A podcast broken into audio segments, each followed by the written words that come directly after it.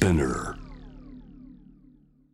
アップクロース木曜日は私堀潤がお送りします。新型コロナに翻弄された1年で分断と疑心暗鬼が広がった1年をどう手当てしていけばいいのか。あまりにも先が見通せない時代を前に途方に暮れている方もいらっしゃるのではないでしょうか。ちなみに僕が監督した「私は分断を許さない」も今週末から東京中野のポレポレ東中野で再上映が2週間あります。まあ、くしくも制作した時にはこれほどさらに分断が進むとはという思いだったんですが、あまあ、思った通り。でもこの分断をどう手当てするのかは政治だけではなく私たちも何がするのかというのがぜひ模索が必要なテーマじゃないかなと思っています。アートやフィクションの世界に触れることで硬直した価値観に揺さぶられて物事が柔軟に捉えられるようになるっていうこともありますよね。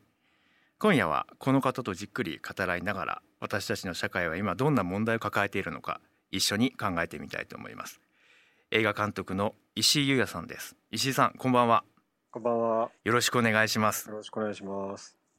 映画の制作昨年まああの公開も終えて著書の中にも一本映画を作ったら本当にボロボロになるって書かれてましたけれどもはい。今は状況いかがですか、今もですね、ええっと映画2本撮り終わりましてえ、ああそうですか。ええちょうど仕上げをやってるんですよ。うん。最後の最後の最後の仕上げをやってまして、えもう本当に頭の中が混乱してます。えうーん。ええ。コロナ禍での映画制作は本当に苦労も多いんじゃないですか。そうですね。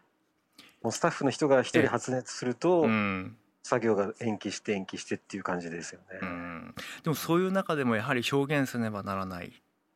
そういう思いというのは石井さんの中にも強いですか？もちろんありますね。ありますし、特にこういう状況の中で、やっぱその、今までは割とチャランポランに考えてましたけど、映画っていうものをやっぱこう振り返る、改めて見つめ直す機会にもなったので、えー新しい感覚がなんか芽生えましたね。石井監督といえば2013年「船を編む」で日本アカデミー賞最優秀作品賞を受賞。2014年「バンクーバーの朝日」2017年映画「夜空はいつでも最高密度の青色だ」キネマ旬報ベスト10邦画第1位です。そして2020年は「生きちゃった」などなど映画史に名前を刻む作品を生み出すトップクリエイター。えー輝かしい実績からイメージすると大ベテランのようですが現在37歳、うん、まあうん年齢はあまり関係ないなと思いつつも 逆に、うん、そうしたこう発信をあのしてくれる世代がそれぞれにいるというのは心強いなと僕もジャーナリスト活動してると思うんですけれども、うんうんうん、よく言われませんか？でもその年齢のこととか。そうですね。ただ、最近はもう割といい年になって、スタートが早かった時はね。そうなんですよね。えーちょっとチヤホヤされてました、え さて、えー朝日新聞出版から去年9月に出版された石井さんのエッセイ集「映画演出個人的研究課題」今ちょうど僕の手元にもあります。えーすごいあのシンプルなあのー想定ですごく中身は一方で辛辣でもありユニークでもあり僕もあの原発の事故のおことに関しては取材を続けてきた10年なんですけど、はいまさに2011年の第一原発の事故後直後の原子力安全保安委員会の委員会の会見を見ていやあの秋分な会見は何なんだという、まあ、そういう当時のメモのことなどについても書かれていました。はい。東日本大震災原発事故から10年ですけれどもはい。今振り返ってみるとどういう10年でしたか？うーん。良くなったのそか、いやー率直に言ってしまうと、うんやっぱりこう本当は見なきゃいけない問題に対して、まあ、目を背けてきたと思うんですようね。んうん、なんかなかったことにしようとしたし、ううん。ーん。本当に大切なものをこうな、まあ、ないがしろにしてきたっていうのはやっぱあると思うんですよね。うん。うん、何をないがしろにしているんでしょうね。本当のその問題の本質っていうものうん。を本当に何が問題だったのかっていうことをやっぱ見ようとしなかったってことが問題だと思うんですよ。うん。うん、そこへ来ての今年の今年というか去年のコロナなので、うん。うんなんかもうそのうなんていうんですかね今までこう心の中に閉ざしてきた、うん。うん、隠してきたっていうか見な見ないようにしてきた問題が、うん。まあ全部露呈されて、うん。まあ、今ちょっとこう動揺してるっていうか、うん。そんな感じじゃないかなと思いますね。あの見なかった目をそらしてきたというのは、まあ、非常にこう悪意があってそうなっているのか。それともやはりそれぞれのみんな日常があって、うん。まあ、それぞれの持ち場も大変だろうし、うん。うんうんそういうところから、まあ、目を向けられなかったからなのか、でももっとこう根幹までたどってみるとそもそもそうした問題に対して目が向くような教育がなかったからなのか、まあうん。いろんなことを考えさせられるんですけど僕自身、石井さんはどんなふうに思われます？まあどちらもあると思うんですよね。ううんん、もう要するにあのはっきり言っていろんなことに問題意識を感じて生きていくと、まあ、なかなか人生大変じゃないですか。っうんていう、まあ、今さえ良ければいいっていうような問題を先送りにするっていうようなことっていうのは、うんまあ今までもずっとそうだったんでしょうし日本人は。えまあここへ特に東日本あの震災以降っていうのえは、うん特にそう顕著なんじゃないかなと思いますね。本の中にズバリコロナについてというエッセイが掲載されていて、はい。印象的な一文としてここを引用させてください、はい。えこのコロナウイルスなるものによって確かに現在世界はとんでもない状況になっているがコロナ以前からすでに存在していた問題をコロナにすり替えていると感じられている点も間違いなくあると。はい。こう書かれています、うん。はいはい。いや非常にこう原発事故の時にもうん。この友人の社会学者があのそういうお話をしていてうん。原発事故で問題があの明らかになったんじゃないと、うんうんそもそもある問題をみんな認知できたんだっていうような話をしていてうんうん確かに今までじゃあ逆に目を向けてこなかったのはなぜなのかとか考えさせられました。でもそれにうん。あ相通じる言葉だなと思思ったんですね。これはうん石井さんどうしてこのことを書かれたんですか？まあそうですね。だから、まあ、例えばその原発問題一つ取ってみても、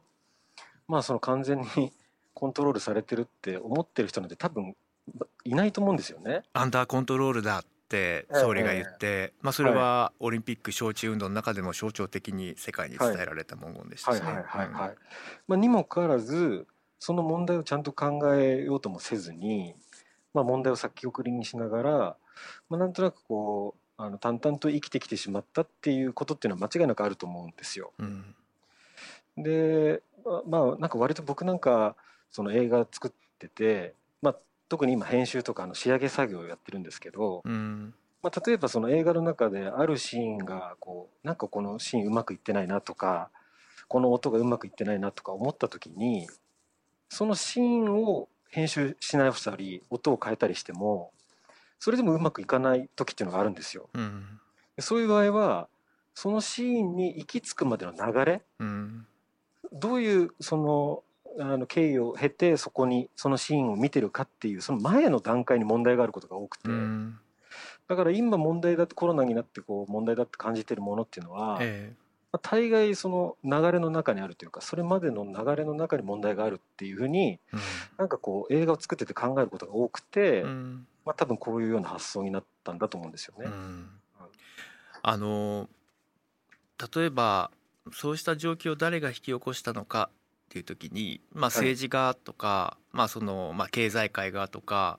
えーまあ、誰々がっていうふうに指摘する言論って、まあはい。結構、まあ溢れてるなと思うんですけど一方で、うん。じゃあ私は何をしたのかとかうん。うん。じゃあ私はこれに加担したのかどうかとか、うん。こう自らについてうん。思いが至るところまで持っていくのは結構なかなか至難の技だなっていうふうにうん。時々思うんですよね。はいはい。で監督この本の中にも、まあ、その先ほど言った一文のお一節の結びのところに「僕たちは卑怯だったのだ」っっていう文末だったんですね。僕たちはっていう主語に置いていた。これはどうしてこう書かれたのかなっていうのを大変興味を持ったんですがいかがですか、うん、それはもう堀さんおっしゃる通りやっぱ自分たちにも問題があるっていうのも間違いないと思ってて、うんうん。特にそのなんていうんですかねやっぱ責任っていうものは、え。まあ、自分が生きてることそのものにもその伴うはずだし自分の言動とか考え方にはその責任が伴うはずなんですよね。うん、で責任が伴うからこそ自由でいられる自由でいられるっていうあの側面が必ずあると思うんでなんかこう他者のせい責任に,、に全てこう押し付けるっていうのはもう僕も反対だなっていう感じですかね。あのさらにこういうエピソードも書かれてました。高校生の時は忘れもしない、はい、普段温厚な担任教師がホームルームで突然、えー、奮撃したことがあると。理由は 期末試験のクラス平均点が下がったことらしいのだが平均点の問題を生徒個々人に言って何になるんだろうか。当時は本当に理解に困った。最終的にお前ら普段の生活からよく考えて行動しろよと生徒側になんだかよくわからない規律を求めて話が終わったと。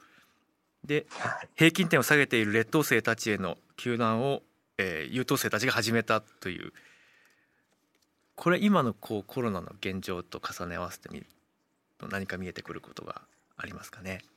そうですよね。なんかこう、やっぱり僕はうんまあそのクラスの平均点っていうのは、うんはっきり言って僕の問題ではないと思ったんですよ、当時。まあ、問題は自分の、えーと、努力とか、ええ、自分のその点数であって、うん、その自分っていう自分が出したそのなんていうんですかねその試験の結果に関しては責任は取れますけど、ええ、平均点の責任ってやっぱ取れないので、うんうん、えー、でもそれは割と今あのなんかそういう全体っていう形でこう責任を押し付けられてるっていう、うん、あのところはありますよね、うん、またそれをこう自らこう受け入れてしまうような、まあ、この国の歴史の悪い癖っていうんですかね、はい、そういうこともこう感じさせるなっていうのはちょっと僕も薄々感じていたので共感する、はい、あの部分だったんですよね。はいはい、コロナ以降の世界がどうなっていくのか、まあ、こういう状況を鑑みて、展望いかがですか、まあ、あらゆるその専門の方がいらっしゃると思うので、ええ、その専門のあの話はその専門家の方に譲るとして、うん、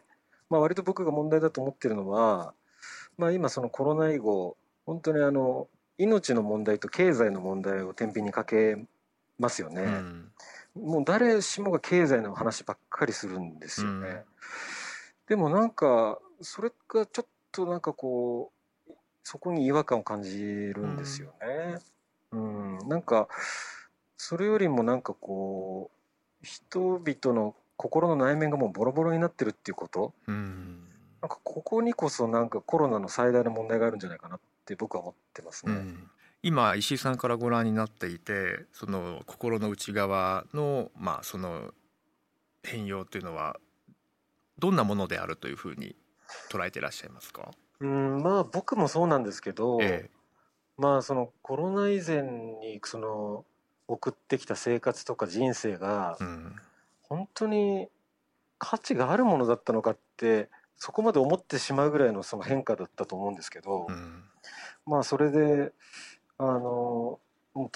当然その仕事を失った方々もいらっしゃるだろうし、うん、生活に困窮していらっしゃる方々もいるだろうし、うん、それでも問題の焦点はそこではなくて、うん、まあ、全体の経済全体をこうどうするかっていうことにしかそのフォーカスされないっていうこと、うん、まあ、要するに人間っていうもの全体がこうないがしろにされてるっていうような、うん、あの部分っていうのはあのあると思うんですよね。確かに。あの香港の若者たちの取材をしている中で香港の若者にマイクを向けた時に、はい、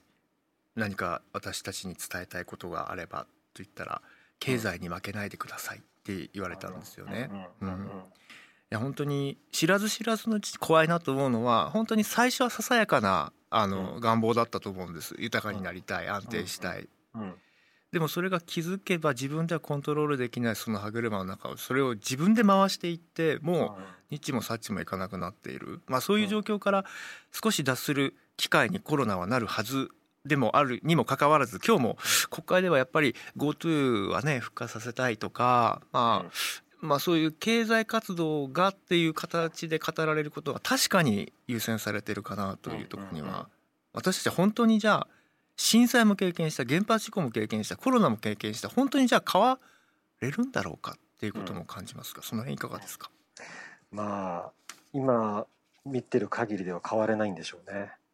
うん。うん、あの変われる機会っていうのは確実にあったんですけど、うん。多分変われないんだとは思います。その正体は何でしょなん でしょう、うね。うん難しい難しいですよね、うん、とにかくでも経済っていう言葉がうん。何かこうなんていうんですかね。特権的になりすぎてるというかあ本当に経済が重要なのかあえ。本当に人間にとって重要なのかってことをもう一回改めて考える必要はあるかもしれないですね。え確かに。うん。効率がいいとか合理的であるという言葉が特権的に語られる言葉の一つかもしれないですね。はい、合理化を目指すとか効率化を目指すって本当に財界人やそうした政策を掲げる方々の中からは声が上がりますけどそうしたものに逆に支配されて事件が起きたというのがあの山百合園の事件がその一つかなとも思います。で実を言うと監督はこのはい。津久井やまゆり園2016年の7月に発生したうん。福祉施設でのあの事件についていつか題材にした映画を撮りたいということもお話しされていたかと思うんですがそれはどうしてそう思うようになったのか改めて共有していただけませんか？やっぱりこう、まあ、あの犯人が言ってたことっていうのがうーんまあその進出者っていう、まあ、その重度障害者の方々を、えまあ、その意思疎通ができない心を持ってない人えうん。ってこう勝手にその切り捨てて、うん。まあ、そういう無駄を排除しようと。うん。で彼のその、まあ、疑心というかあのその公的なその利益のために彼はその殺人を犯したっていうことなんですけど、うん。まあ、当然そういう事件を受けて僕たちはそんなのは間違ってるって思いますし、うん。命は平等だって思うに決まってるんですけど、うんただ彼のような心がその僕たちみんなの心の中に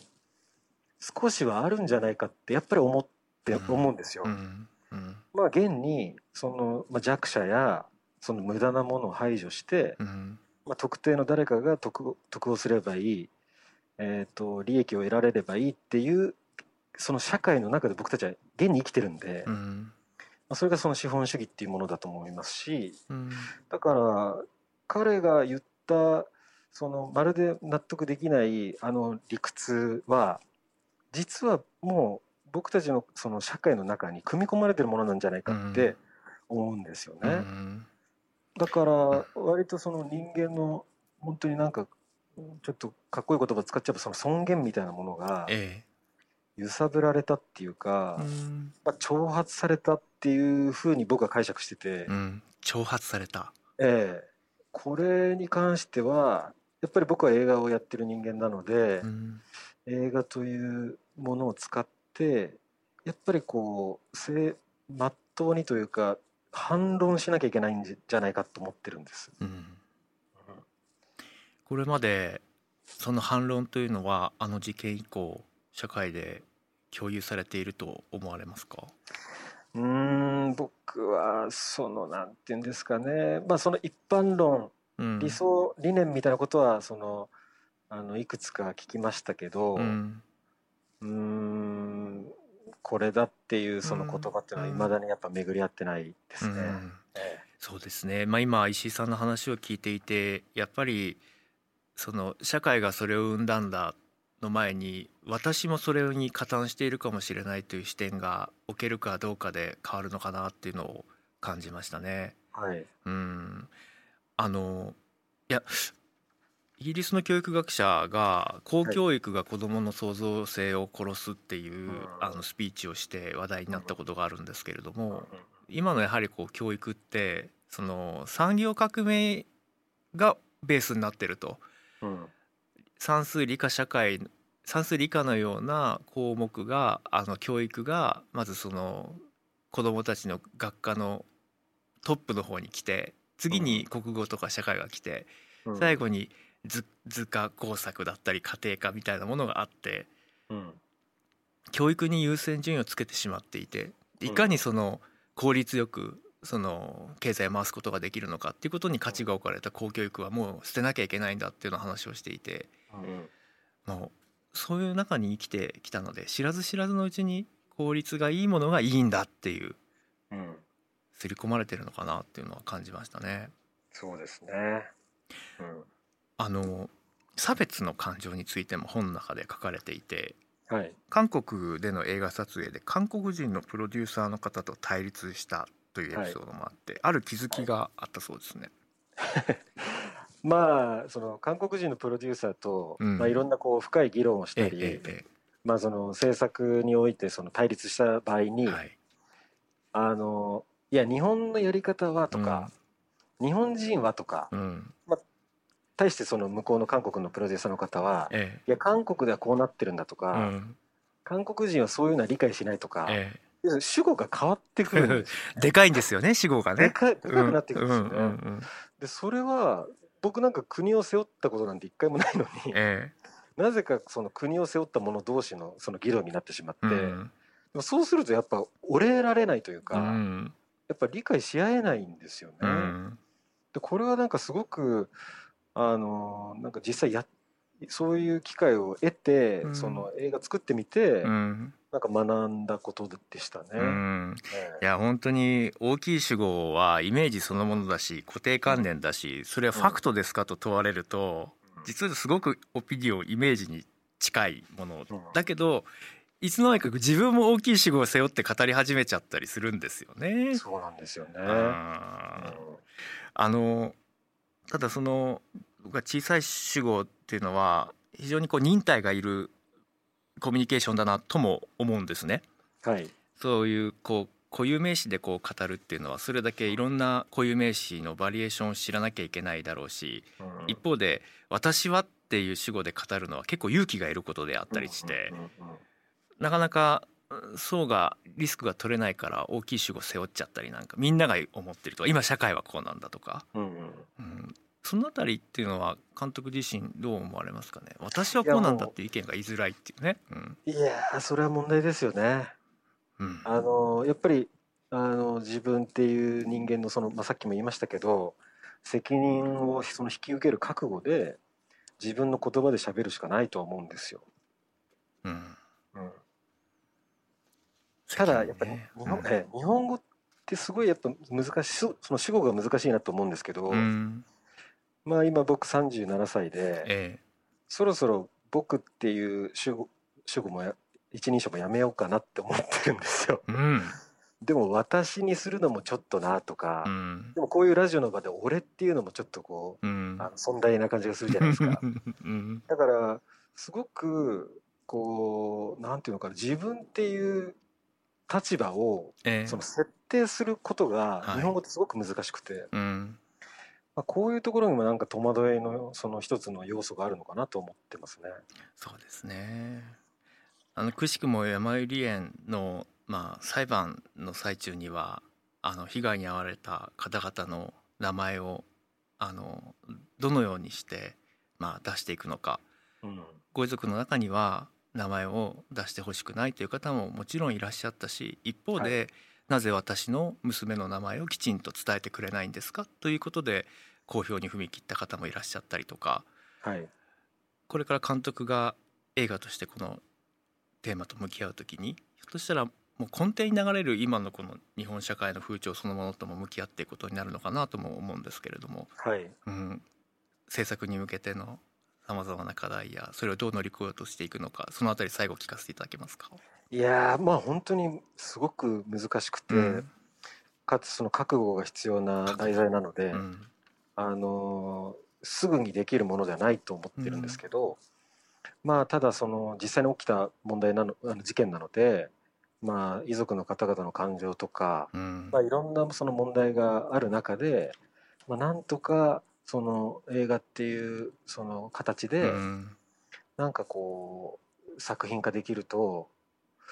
なんかいいなと今は漠然と思ってる状態ですね。いやぜひまたその際にお話を聞かせてください。はい、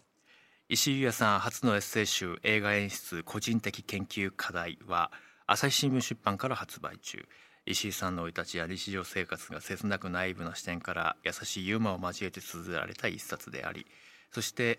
この不透明な時代に凝り固まった価値観をほぐすのに最適な一冊です今夜は映画監督の石井優也さんにお話を伺いました。どうもありがとうございました。ありがとうございました。堀潤です。石井監督との対談いかがだったでしょうか？はい。あの対談前の冒頭部分に僕があの挨拶を持って返させていただきますっていうコメントについてツイッターで「えそれは師匠への皮肉ですか?」っていうツイートが来ていてあ伝わってる人には伝わってるんだなと思って安心しました。ありがとうございました。さていや石井さんとのね対談今リアルタイムツイッターハッシュタグ JWEB」ハッシュタグジャム・ザ・ワールド見ているんですけれどももっと話を聞きたかったとかあの自分が普段考えている話をラジオでかしてくれているとかあの共感を呼ぶコメントいろいろいただきまして本当に僕自身も石井さんと話をしていてああなるほどそうかうん確かにそうだなという気づきがありましたよね。うんあの経済活動そのものについて僕はあの否定するつもりは全くないんです。はい、すごく大事だと思ってるんですけど番組の中でも言った通り自分がその歯車